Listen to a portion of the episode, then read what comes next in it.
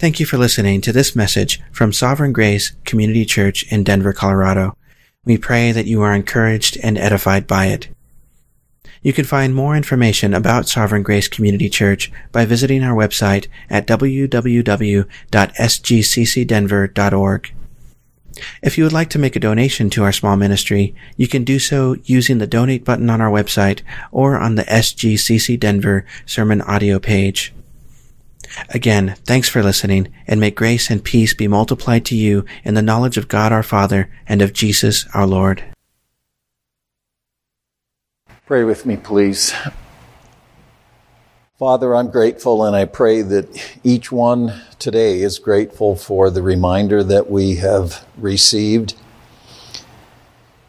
It is a, a proper and a needful reminder that we are to be a people of faith we are to be a people who have our hearts and our minds set on the truth of our God, the truth of His purposes, the truth of His work, the truth of His power in accomplishing all that He designs.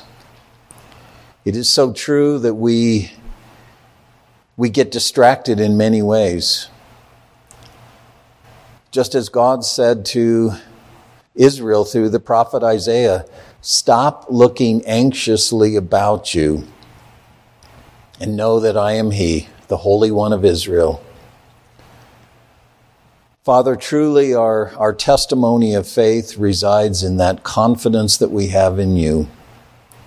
And I pray that it would be so. I pray that you would encourage us in this time of consideration today as we even look at your servant Jacob and the way that he passed from this life with his eyes set on something that he couldn't see, something that he couldn't fully discern.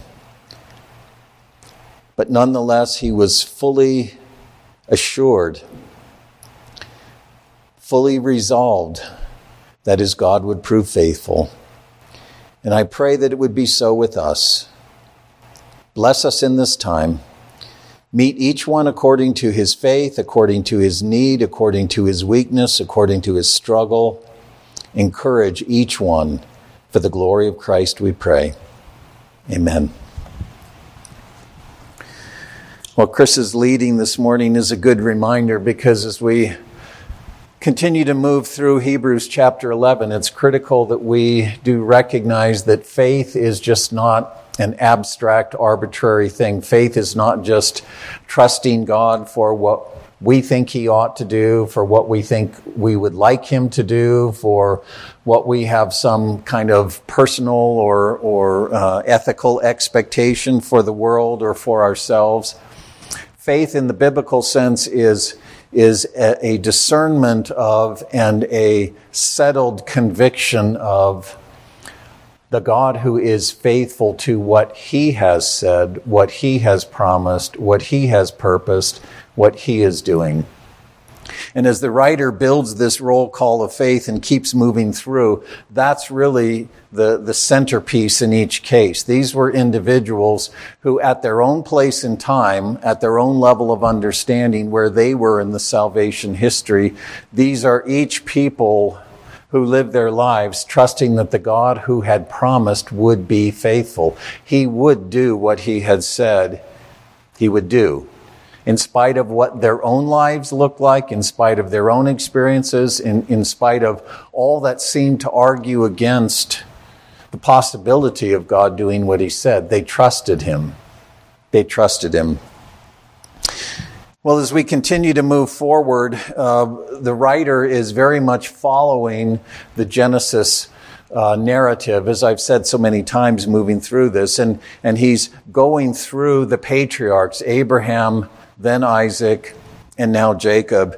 And if it seems like we're kind of going very, very slowly and focusing on each of these individuals, it's because it is important to see what exactly the writer is trying to get at with each of these individuals. In, in the case of, of um, Isaac and in the case of Jacob, and really even in the case of, of Joseph, the writer gives them one verse, one, basically one statement.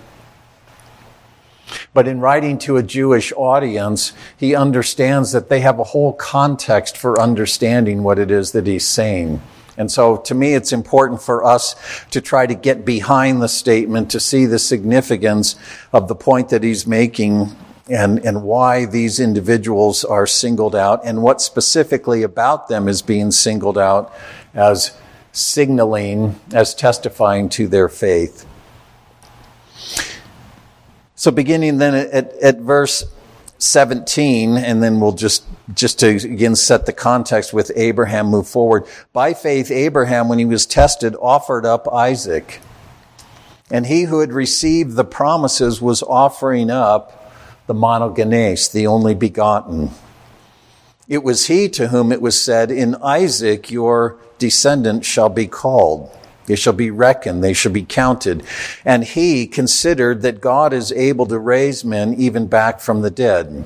Abraham, that is, considered that God is able to raise even from the dead, from which also he received Isaac back in a figure. And so also by faith Isaac blessed Jacob and Esau, his two sons, even regarding things to come. So also by faith, Jacob, as he was dying, blessed each of the sons of Joseph and worshiped, leaning on the top of his staff. So the writer is moving through the covenant patriarchs, Abraham, then the first covenant heir, Isaac, now the second covenant heir, Jacob. And at the center of that promise is that God would give to Abraham, at the heart of the Abrahamic promise was the promise that Abraham would become the father of a great nation. And not just the father of a people, but of Raham, the father of many people. Abram became Abraham, the father of many peoples, the father of a multitude of nations. God made that promise to Abraham. He passed that promise along to Isaac. God reaffirmed that promise to Isaac. If you read through the Genesis narrative, but it was in Jacob that that promise began to be realized. As Jacob had 12 sons who went on to become the 12 tribes of Israel. It was in Jacob. Jacob himself becomes the man Israel. Yisrael, he prevails with God, or God prevails, both of which were true. In Genesis 32, you see that episode, the wrestling, the man wrestling with, with um, Jacob. You are now Israel. And the man Israel becomes the progenitor of the nation of Israel, the 12 tribes of Israel. And so out of Jacob comes this great nation that God promised to Abraham. So once Jacob is introduced into the Genesis narrative, he's the focal point of Genesis from that point forward. And even more, in a very real way, Jacob is the focus of the whole of the Old Testament scriptures because he is the very essence, he's the root, he's the substance of Israel itself. Israel being the subject of the rest of the scriptures up until the coming of the Messiah.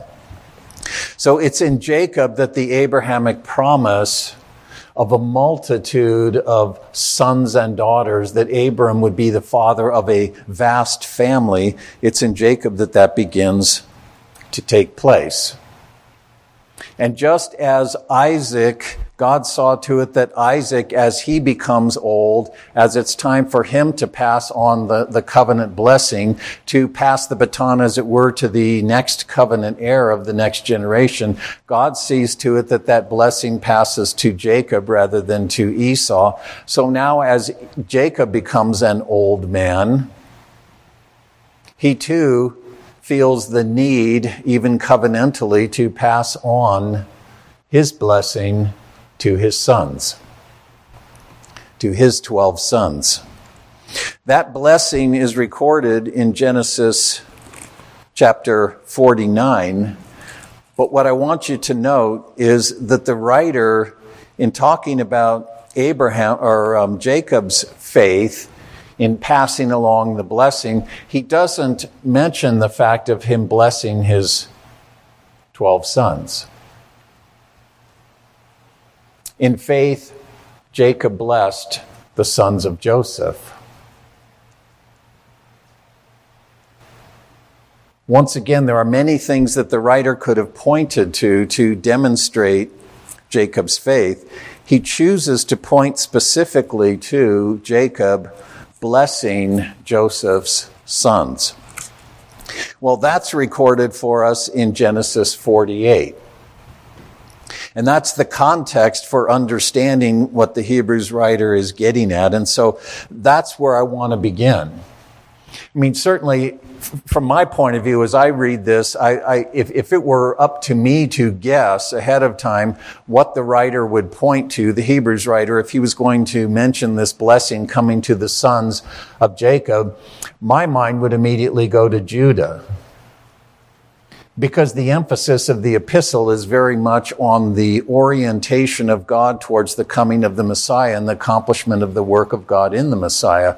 Well, we know that Judah is the one who is the forebearer of the Messiah. In the blessing of the sons in Genesis 49, that's the way in which Judah is distinguished. He actually is set out as preeminent. In, in, a sense, Reuben is firstborn, then Simeon, then Levi, but in the blessing of those men, they are discounted and in a certain way disqualified. The preeminence in the blessing of the sons really rests on the fourth son, who is Judah. And I would have expected the Hebrews writer to focus on that, but he doesn't. He doesn't. And when we see these things, saints, we should say, why? Why? I mean, it doesn't have to be the way we think it should be, but there's a reason that the writer focused this testimony of Jacob's faith on the blessing of Joseph's sons. Why does he do that? Well, the account again is in chapter 48 of Genesis, if you want to flip there. I'm just going to read the beginning of it, but, but and I know I say this all the time, but as you go through this roll call of faith, and even as you go through anything in the New Testament, you should always be going back and looking at it through the lens of the salvation history, the, the, the way in which these things are fleshed out in the Old Testament. And certainly in chapter 11 of Hebrews, we should be going back and looking at the things that the writer is pointing out. So in Genesis 48, the writer says, It came about after these things that Joseph was told, Behold, your father is sick.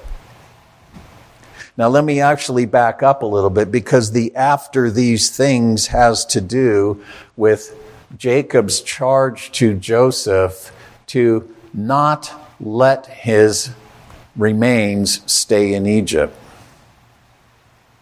See to it, Joseph, my son, that when I die, as I'm coming to the end of my life, that I am buried in the cave of the field at Machpelah with Abraham and Sarah, with Isaac, my father.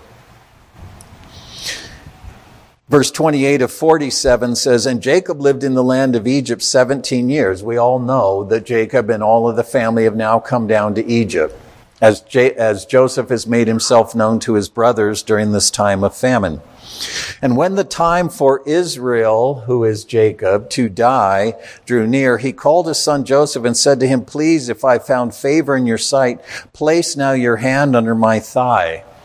This is a, like, like, like a taking of an oath binding yourself to something and deal with me in kindness and faithfulness. Do not bury me in Egypt but when I lie down with my fathers, you shall carry me out of Egypt and bury me in their burial place.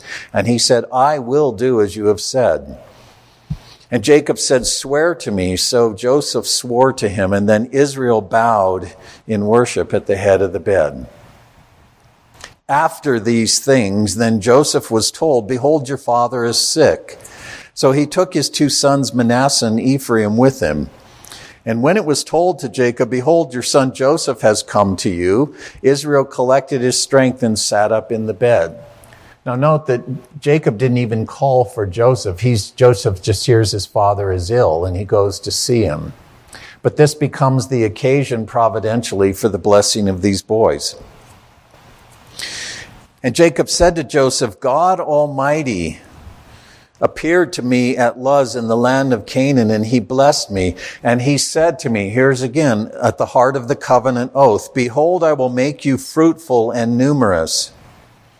I will make you a company of peoples and will give this land to your descendants after you for an everlasting possession. See, Jacob isn't just saying, look, I want to go back to my hometown. I don't want to be buried here. This is covenantal significance. God's pledge to Jacob to give him this land as he pledged it to Abraham, as he pledged it to Isaac. And Jacob says, let me rest in the land that God has pledged to me when I die but also that God promised that He would make me a company of peoples. These things are important, saints. The way this is recorded for us is to make us think about, okay, why is this being emphasized? Why is this being brought out? Why is the story being built the way it is? Jacob continues, and now your two sons who were born to you in the land of Egypt before I came to you in Egypt, those sons are mine. Ephraim and Manasseh shall be mine, as Reuben and Simeon are mine. But your offspring that have been born after them shall be yours. They shall be called by the names of their brothers in their inheritance. Now, as for me, when I came from Padan, Rachel died to my sorrow in the land of Canaan on the journey when there was still some distance to go to Ephrath. And I buried her there on the way to Ephrath, which is Bethlehem. Now, Israel sees Joseph's sons, but his eyes are not very good. You know, he, he, his sight isn't good. And he says, Whose are these? Or who are these? And Joseph said to his father, They are my sons, whom God has given me here. And he said, Bring them to me, please, that I may bless them. Now the eyes of Israel were so dim, Israel is Jacob, from age that he could not see. Joseph brought them close to him and he kissed them and embraced them.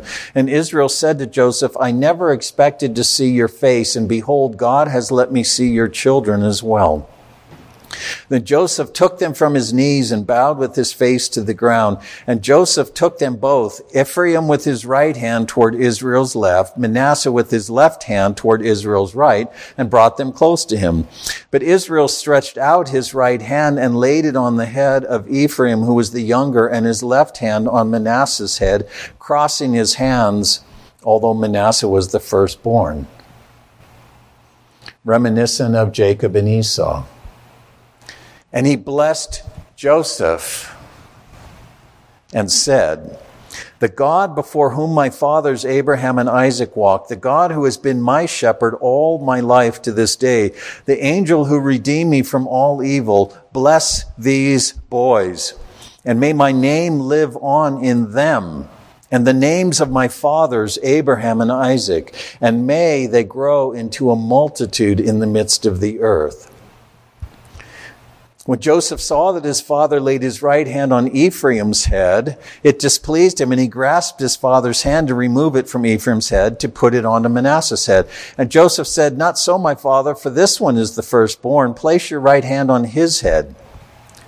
But fa- his father, Jacob, refused and said, I know, my son, I know and he shall also become a people, and he shall also be great. However, his younger brother shall be greater than he, and the descendants, his descendants shall become a multitude of nations. And he blessed them that day, saying, By you, Israel shall by you Israel shall pronounce blessings, saying, May God make you like Ephraim and Manasseh. Thus he put Ephraim before Manasseh. Then Israel said to Joseph, Behold, I'm about to die, but God will be with you and bring you back to the land of your fathers. And I give you one portion more than your brothers, which I took from the hand of the Amorite with my sword and with my bow.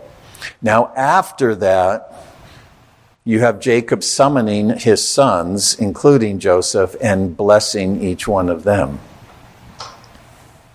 So the, as we look at this account, the first thing that stands out with it is that this blessing that comes to Joseph's sons comes to them as being Jacob's sons.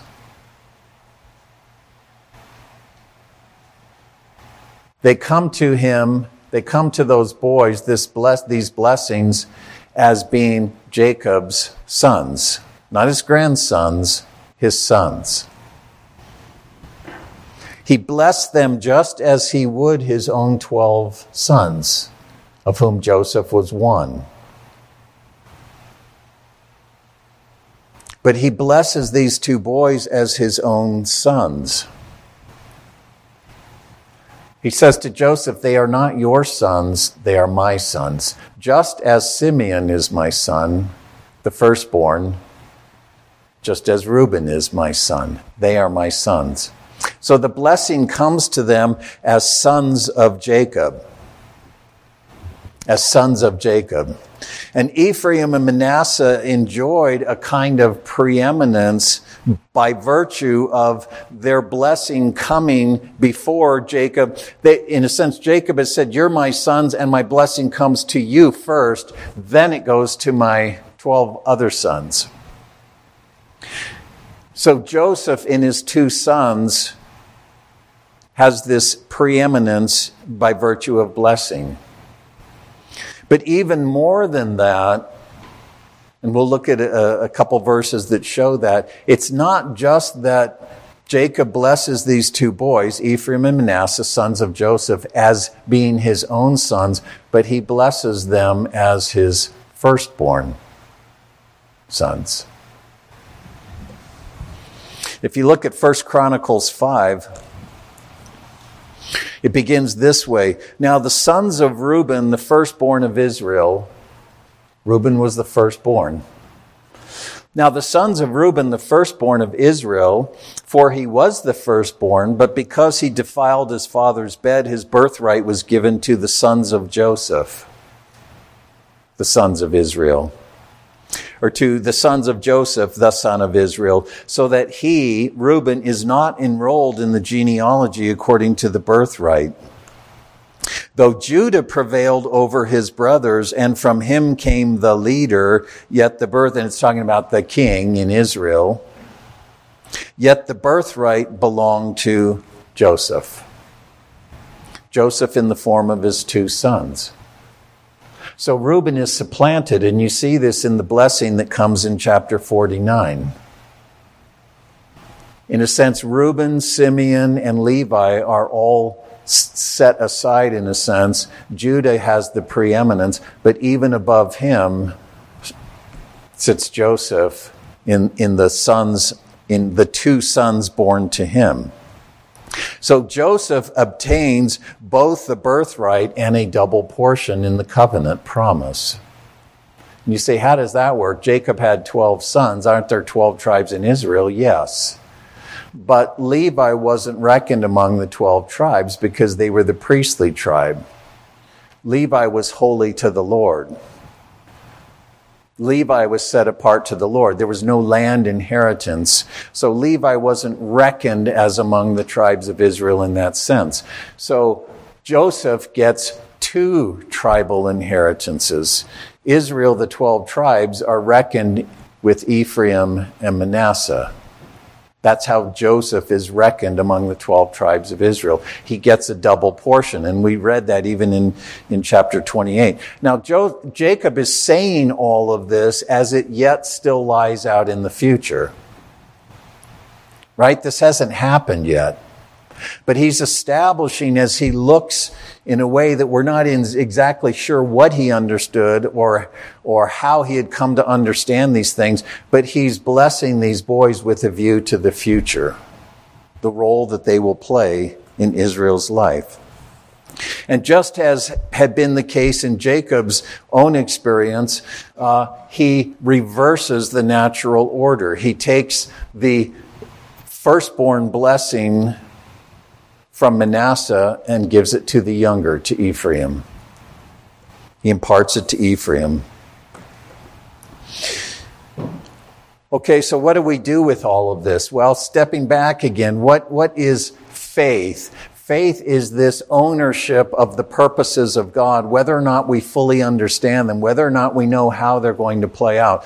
But what God has revealed that He's going to do bound up in the Messiah himself, ultimately. That's what faith is about. And the writer says that faith is this capacity to, to perceive as real and present that which isn't present, that which isn't real in our experience.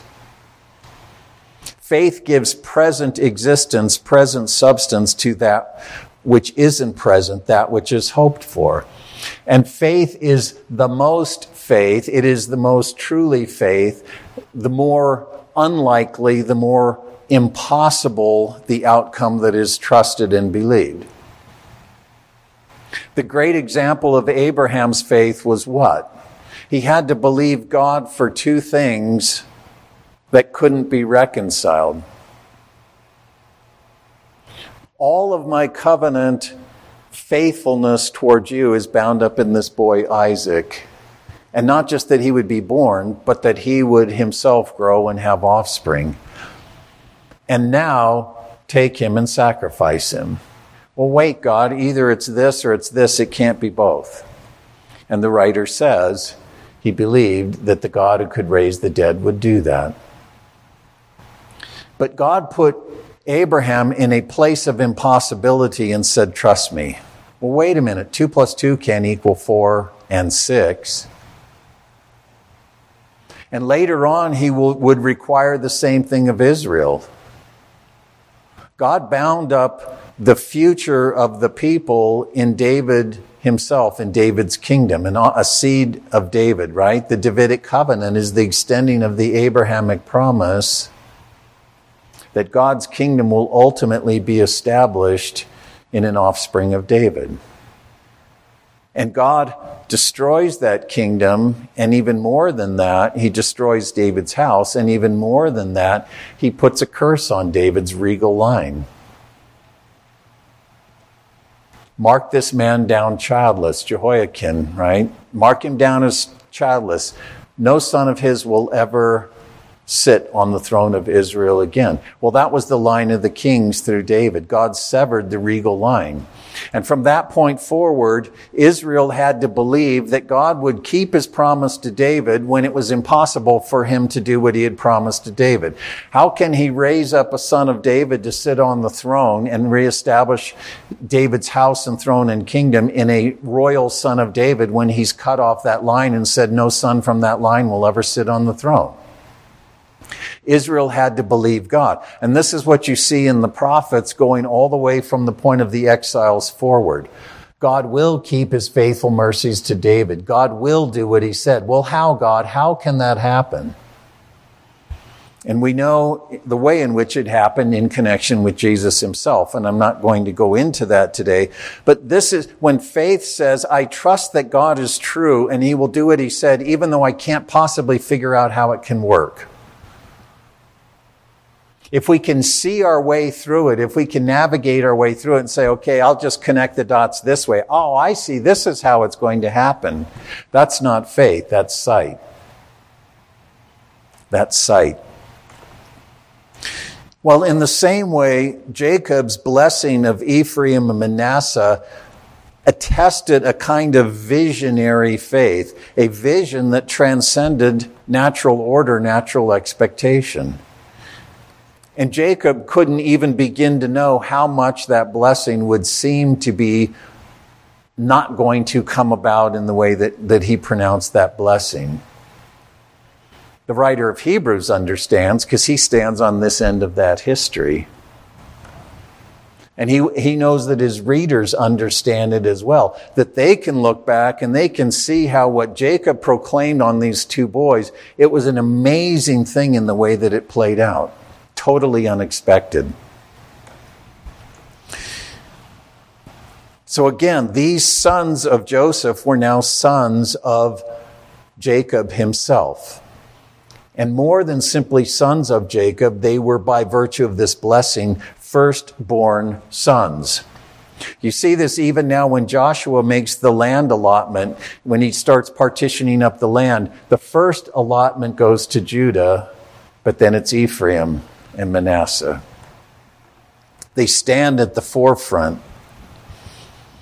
And again, beyond even that, Manasseh's own rights as firstborn, that those rights were overturned in God giving the right of the firstborn, the status of the firstborn to Ephraim. And from that point forward, you see in the scriptures and in Israel's life, Ephraim did enjoy a preeminence in the Israelite community. Ephraim was a prominent tribe within the covenant family, the covenant household of Israel. And not just in an abstract way, Ephraim had ruling preeminence in Israel until the scepter passed to Judah in the person of David. And that becomes a part of even the conflict between Ephraim and Judah when that happens. But remember, the blessing on Judah is the scepter will come to Judah and will not depart from Judah until Shiloh comes, the one to whom it belongs. But the scepter will come to Judah. But ruling preeminence was associated with Ephraim. Samuel, who was the preeminent judge in Israel, was an Ephraimite. Where was the ark kept? Where was the tent located for many, many years? Wasn't it at Shiloh? Where was Shiloh? In the hill country of Ephraim. Ephraim had a tribal preeminence through all of those years until the monarchy. So this blessing begins to play out in that way. But I want to highlight two things that maybe we don't tend to think about so much that really seem to argue against the blessing that Jacob gives to these two boys, and particularly to Ephraim. The first is that Ephraim and Manasseh, but Ephraim certainly, is at the center of the ten tribes that break away from David's house and kingdom so much so that the northern kingdom of Israel is often called by the name Ephraim. And I won't demonstrate that to you today. But as you go through and look at the prophets, when, when God is talking about the ten tribes, the northern kingdom of Israel, he refers to that kingdom often as Ephraim. That subkingdom with its capital um, in the north that began with Jeroboam, that kingdom was reckoned under Ephraim. Well, what's the point of that? That the northern kingdom from Jeroboam forward was in rebellion against God, in rebellion against the covenant kingdom, which was David's remnant kingdom consisting of what? Judah and Benjamin.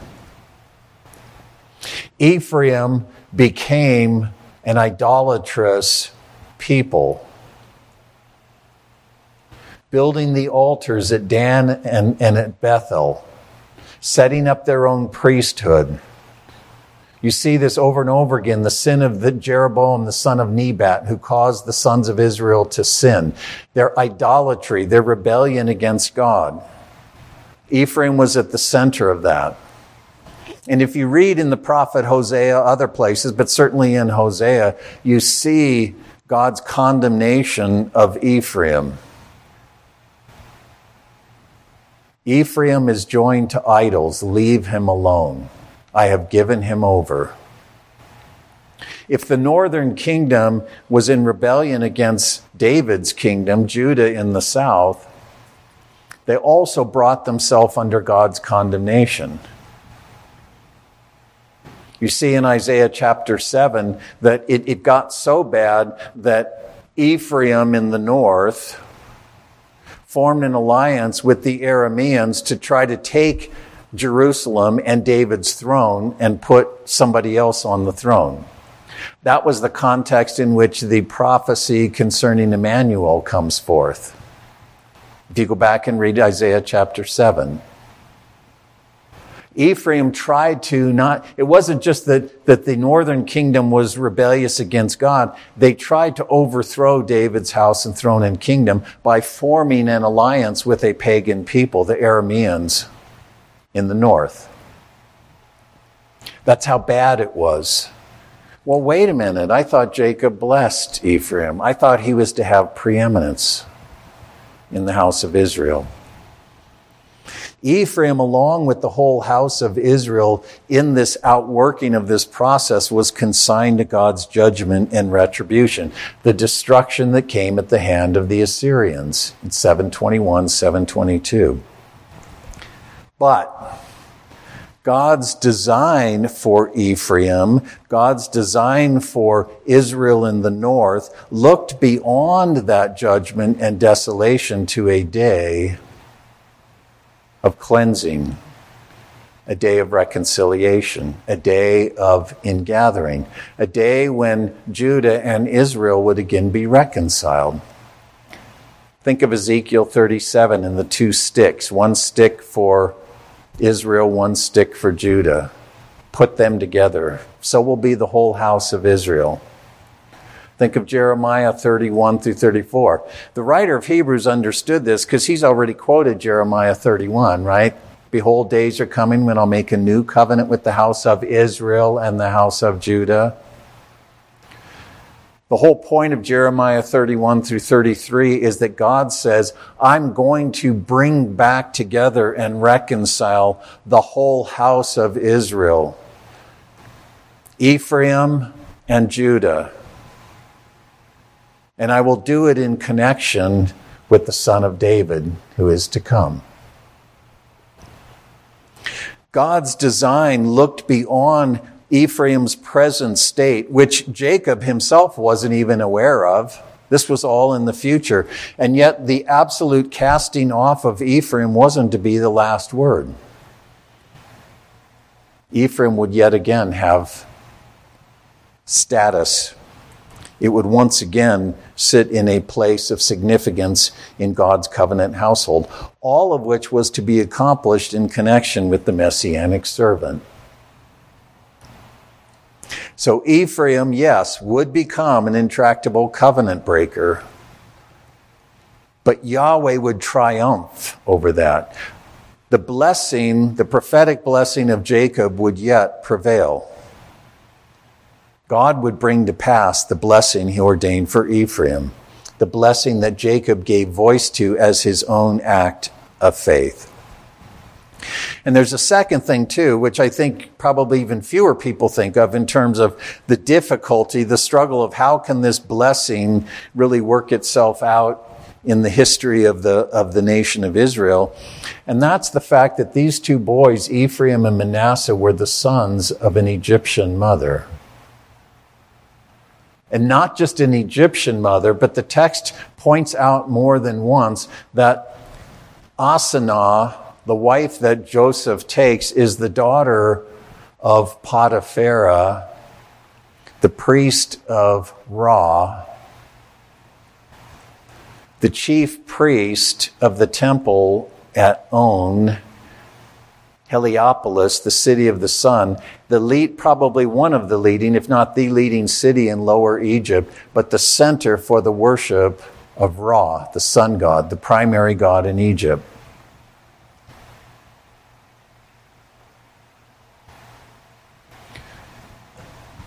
These boys, their grandfather is the chief priest of the Ra cult. Their, their grandfather is a pagan high priest in Egypt. One of the most significant, some people believe he led the priesthood in southern Egypt. You say, well, you know, what's the big deal with that? Well, you couldn't imagine a more antithetical pedigree for those boys in terms of the covenant household, followers of Yahweh, the God of Israel. Jacob now is bestowing not just a blessing, but he's taking as his own sons and bestowing the blessing of the firstborn on these two boys who have a pagan Egyptian pedigree. Can you imagine what these brothers thought about that? Reuben, the firstborn, was a son of Leah, a covenant matriarch.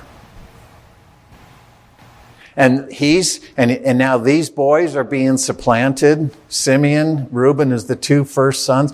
They're being supplanted by these kids who are, you know, offspring of an Egyptian high priest, a pagan worshiper of a false god. What an amazing thing. Jacob is supplanting his own covenant offspring, a son of the covenant matriarch with these boys. And I don't know necessarily in concluding that, and, and I, I tend to believe that Jacob really did not have a huge amount of insight into the significance of what he was doing. However, he was led to bless these boys and take them as his own sons, we don't know. But somehow God had enabled him to glimpse some, some, some semblance or some small piece of God's design for the future and how these two boys sat in the middle of that. He blessed them by faith and a faith that had to walk itself out for a long time, not just with Jacob, but with the nation. Because even in the immediate future, Egypt would become an oppressor, an enemy, an opposer of God and his covenant people. Right after this, Pharaoh dies that knew Joseph, Joseph dies, Jacob dies, another Pharaoh arises who did not know Joseph. And now this period of persecution and opposition begins.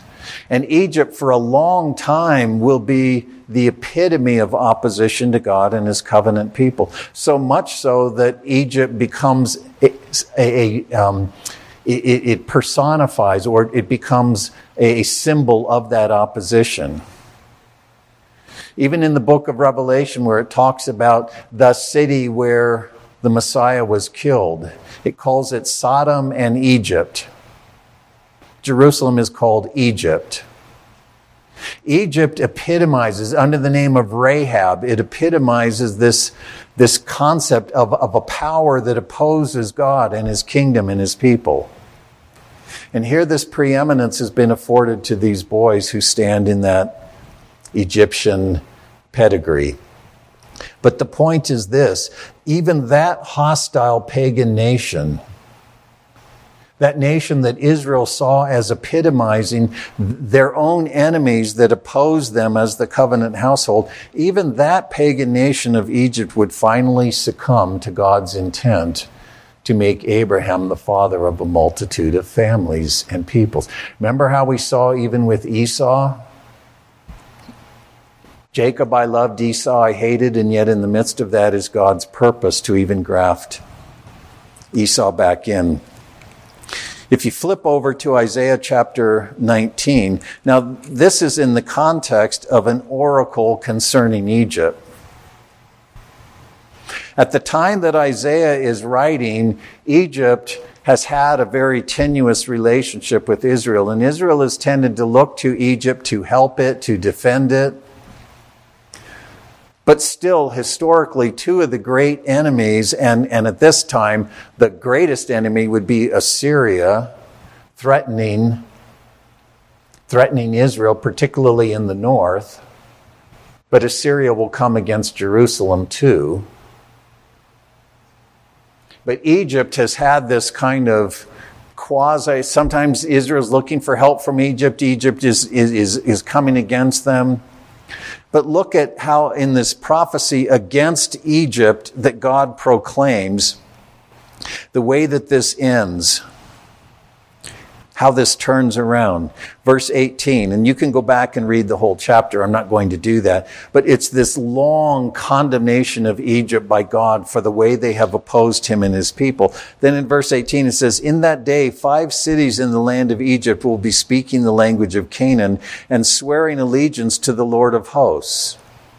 One of those cities will be called the city of destruction. But in that day, there will be an altar to Yahweh in the midst of the land of Egypt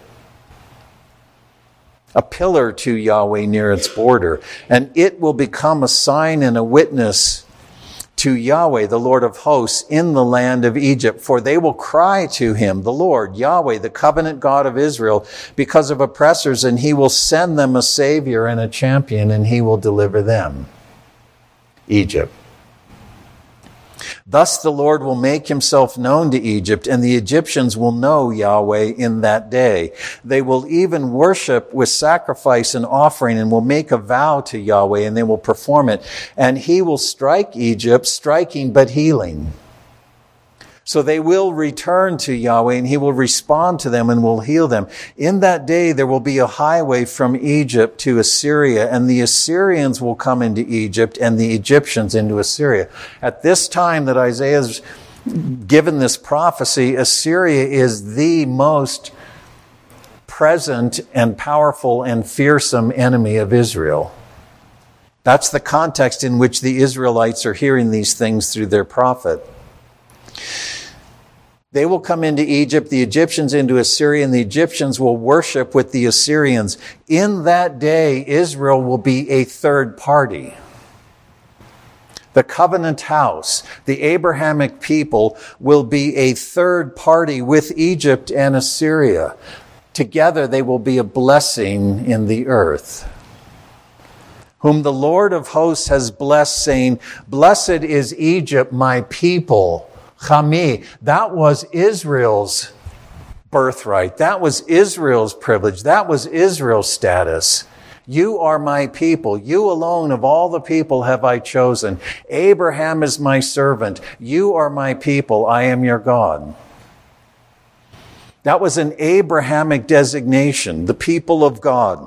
And he says, Blessed is Egypt, my people and Assyria the work of my hands, and Israel my inheritance. That's an astonishing. Can you imagine how the people of Israel at that time would have taken this? What in the world are you saying, God? These people that are poised, and they will come through. They will come through and they will desolate the northern kingdom. They will scatter the northern ten tribes and they will come right up against Jerusalem, but God will deliver them. That's the Hezekiah episode, right? God will deliver Jerusalem at that time from the Assyrians. But this nation, this fierce, brutal, barbaric, terrifying nation, pagan nation that's coming against the covenant house, God calls them his people. The work of my hands, a third party with the covenant house. The promise of God of a restoration, of a renewal. So Jacob found himself ending his life to get back to the, to Jacob himself. He's dying. He knows he's going to die in Egypt, but he holds tightly to the promise of God and he says, take my body and bury it in the cave of my forefathers. And Joseph will say the same thing.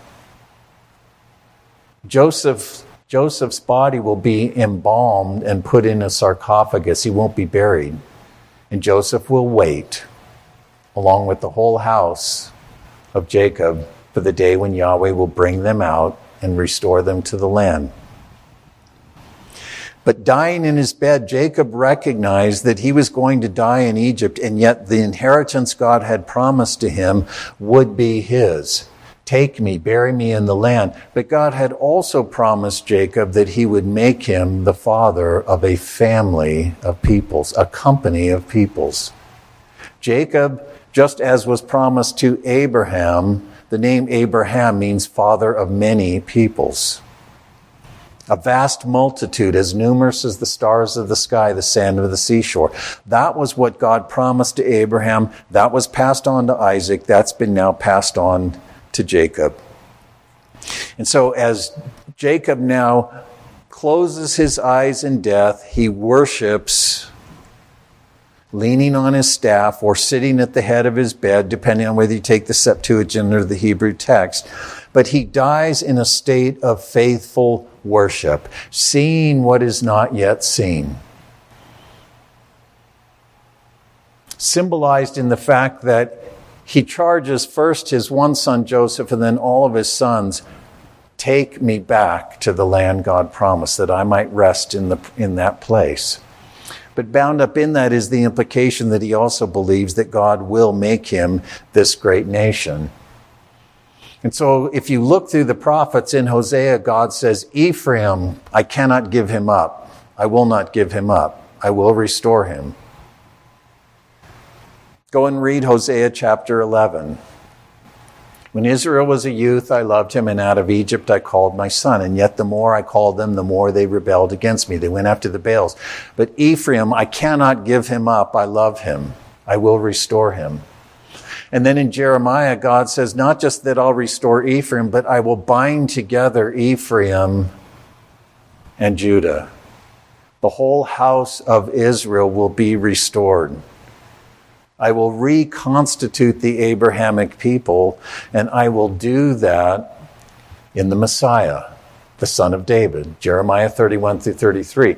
Then you come to a place like Isaiah 11, and God says, Yes, I will do this in the Messiah. He will be the one who will be a banner to bring in the remnant of Israel and the remnant of Judah and bring them together. But it's not enough.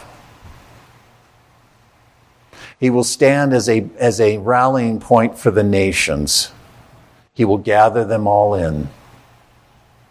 And in that way, Abraham will at last become the father of a multitude of people, an innumerable multitude of every tribe and tongue and nation and people.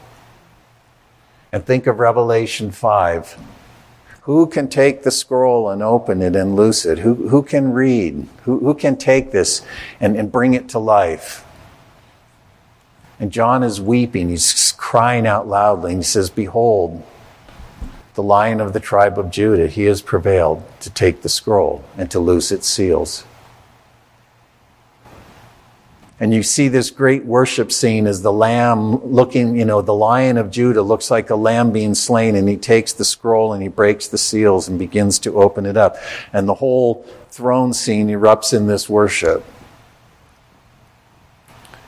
Glory to God and to the Lamb. He has purchased for him, purchased with his blood men from every tribe and tongue and nation and people, and has made them to be a kingdom and priests to our God, and they will reign on the earth.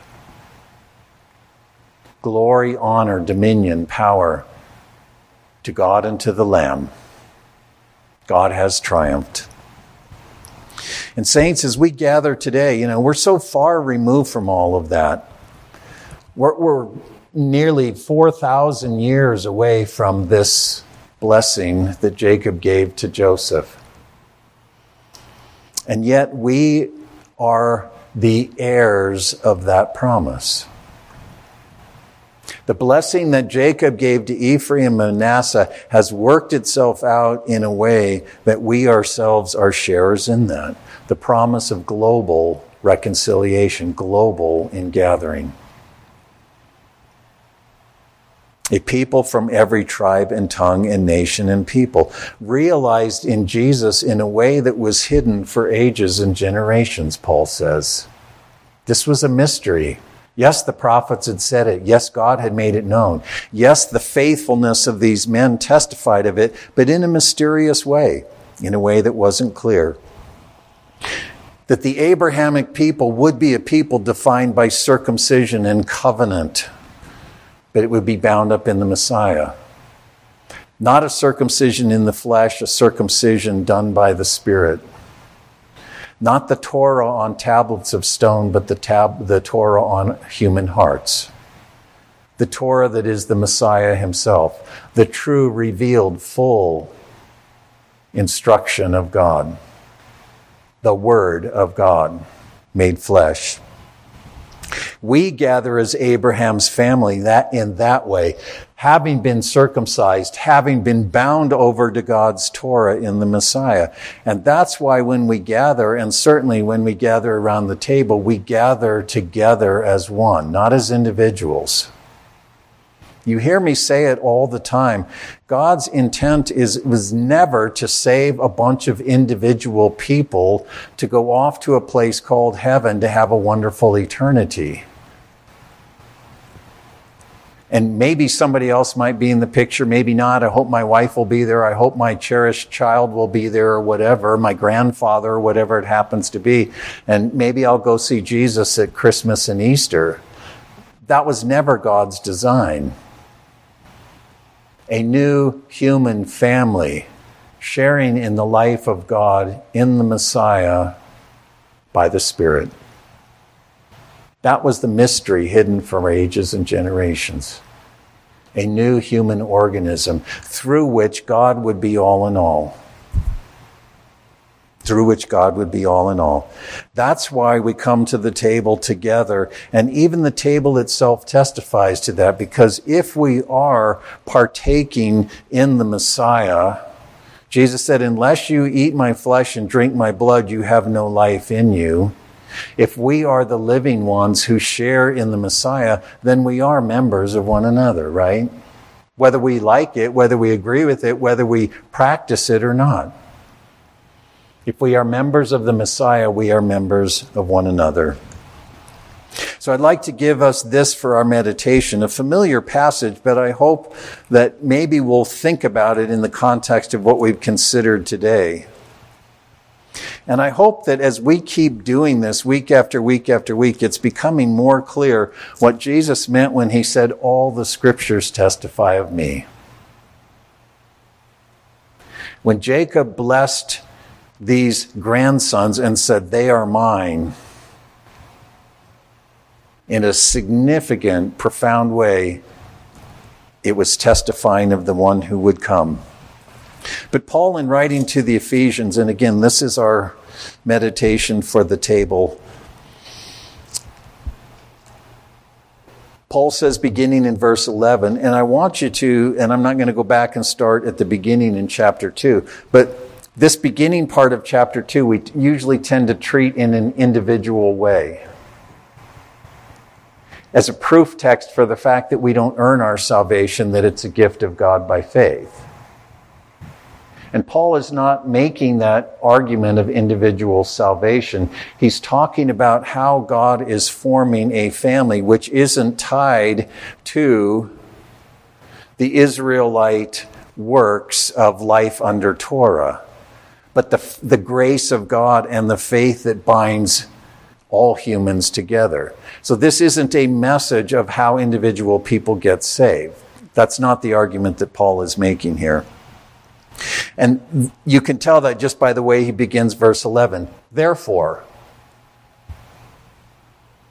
he says in verse 10 or verse 8, by grace you've been saved through faith, not of yourselves, gift of God, not as a result of Torah works, that no one should boast. We are his workmanship created in Christ Jesus for good works, which God prepared beforehand that we should walk in them. Not an individualistic idea but the forming of the people of God, the new covenant people of God. Therefore, Paul says, remember, formerly you, the Gentiles in the flesh, you who are called uncircumcision by the so called circumcision performed in the flesh by human hands, remember that you were, before the coming of the Messiah, you were at that time separate from the Messiah.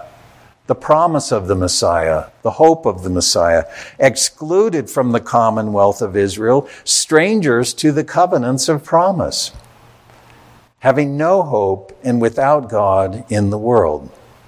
But now, in Messiah Jesus, you who formerly were far off have been brought near by the blood of Christ. He himself is our peace, who has made both. What both? Jew and Gentile. That's all that there is, Jew and Gentile. Gentile is just non Jew, non Abrahamic descendants. He has made both groups. In other words, the whole human race, he has made them one. He has made them one. Broke, broken down the barrier of the dividing wall, which was again Torah. It was the definition that singled out Israel. The dividing wall. By abolishing in his flesh the enmity that is in the law of commandments, in ordinances, that in himself he might make two into one new man, kainos, a new kind of human being. He doesn't just make them one in that they get along now. He's making a new human being. What kind of human being? A Jesus human being. A Messiah human being. The forming of a new human race in Him. Make the two into one new man, establishing peace and reconciling them both in one body to God through the cross, having put to death the enmity. Not just the enmity between men and God, but between covenant people and non covenant people. And he came, the Messiah came, and he preached peace to you who were far away, you the Gentiles, you Ephesians, and peace to those who were near, the sons of Israel. For through him we both have our access in one spirit, through one spirit to the Father. So then you, Ephesians, you Gentiles are no longer strangers and aliens, but fellow citizens with all of God's holy ones. You are of God's household, having been built upon the foundation of the apostles and prophets, Messiah Jesus himself being the cornerstone in whom the whole building, being fitted together, is growing into a holy sanctuary in the Lord, in whom you also, Gentiles, are being built into a dwelling of God in the Spirit. For this reason, I, Paul, the prisoner of Christ Jesus, for the sake of you Gentiles, if indeed you heard of the stewardship that God gave to me by his grace for you, then you know that by revelation there was made known to me the mystery. The mystery. The mystery that I wrote before to you in brief. What mystery? The mystery of the Messiah, which in other generations was not made known to the sons of men, as it has now been revealed to his holy apostles and prophets by the Spirit. What is that mystery that has been revealed that the Gentiles are fellow heirs and fellow members of the body, the covenant household, fellow partakers of the promise in Christ Jesus through the good news of which I was made a minister according to the gift of God's grace, which was given to me according to the working of his power. To me, the very least of all of God's holy ones, this grace was given to proclaim to the Gentiles the unfathomable riches of the Messiah and to bring to light what is the administration of the mystery which for ages has been hidden in God. These things were not clear. They were not revealed.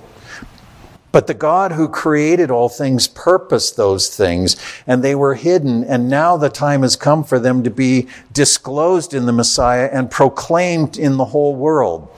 In order that the manifold wisdom of God that is in the Messiah and the work of God in the Messiah in renewing and restoring all things in Him, that that wisdom of God would now be made known through the church through this new community of those who have become one new kind of man in the Messiah, that the church itself would be the testimony of the wisdom of God, a testimony that is made known to the rulers and the authorities, even in the heavenly places all in accordance with the eternal purpose which God has carried out in Messiah Jesus our Lord, in whom we have boldness and confident access through faith in Him. And so don't lose heart at what I'm suffering.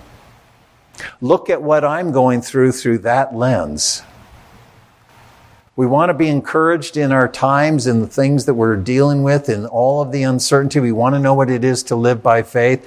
It's to look through these things and see the manifold wisdom of God in the church unto the world. The wisdom of God in the Messiah and the purpose of God that is being worked out in him. Don't lose heart.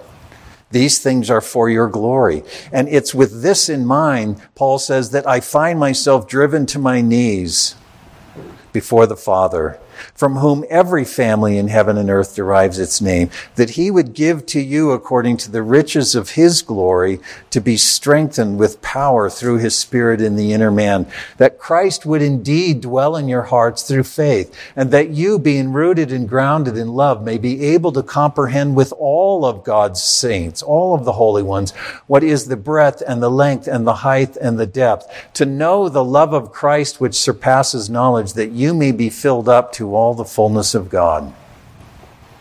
To him who is able to do exceedingly abundantly beyond all we ask or think, according to the power that works within us, to him be glory in the church, in Messiah Jesus, to all generations, forever and ever. That's what Paul means when he says the God who can do exceedingly abundantly all more than we ask or think. We can't even begin to imagine how exactly and, and the glory of all of this work of God that takes everything into its grasp in the Messiah. Eye has not seen, ear has not heard, it's never entered into the thoughts of a man what God has prepared for those who love him and for his creation, that God would be all in all the glory of God in the face of Christ. And when we come to the table, saints, this is what this is what we're owning. This is what we're recognizing. This is what we are by faith holding on to and living in view of. So let me pray, and then I'd like for you to meditate on these things for a few minutes as we then come to the table. Father, these are grand and glorious things, and they're things that, that, that, certainly blow our minds. They, they, they, they, in a certain sense, even just escape beyond us. They are just too majestic, too glorious. But this is what it means that you are able to do exceedingly abundantly more than we can ask or think. And your purposes that have been realized in the Messiah, that were hidden, that were veiled the glory that has been revealed in those things that we ourselves are the living testimony of, not as individuals, but as the new creational body of Christ. Father, what a glorious privilege we have. This is our calling. This is what it means to be people of faith, to live in view of the triumph of our God in Jesus our Lord. And I pray as we come to the table that you would strengthen our faith, that you would encourage us, that you would minister to our weakness, to our doubts, to our frailty, to all of the things in which we struggle. Set our feet as hinds feet on high places. Let us see afresh your glory in the face of the Messiah, our Lord, the one in whom we are found. As we come, Father, after a few moments of meditation, I pray that you would bless us in this great celebration, this great observance. Amen.